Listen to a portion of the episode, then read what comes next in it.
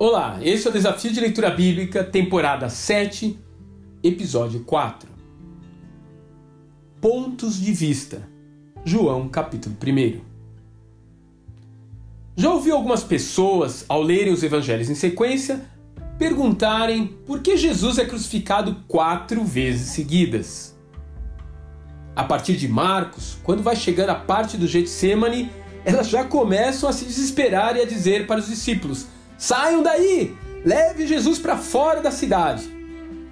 O fato é que cada livro apresenta o Messias visto de uma perspectiva. A inspiração divina se decompôs como um raio de sol atravessando um prisma, de forma que os diferentes pontos de vistas e aspectos culturais nos permitissem enxergar melhor o conjunto da obra. Particularmente, o Evangelho de João retrata o Mestre em seu aspecto mais difícil de ser compreendido, o da natureza divina. Já nos primeiros versículos, o discípulo amado nos fala do papel ativo dele com o Pai desde a criação e de um projeto elaborado por ambos já na eternidade pretérita de fazer a luz chegar até o nosso pequeno mundo.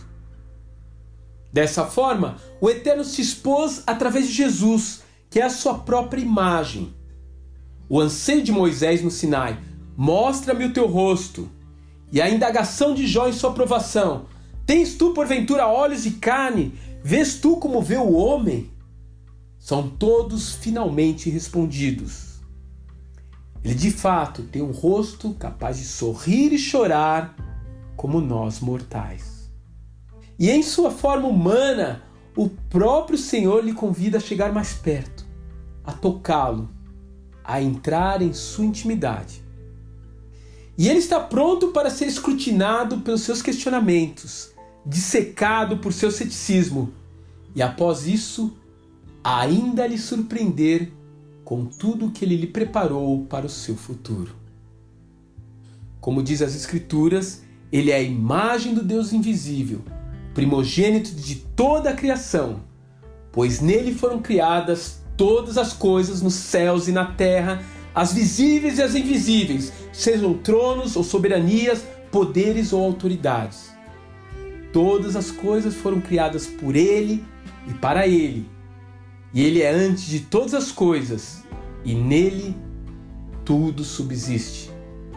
Colossenses capítulo 1, versos 15 a 17.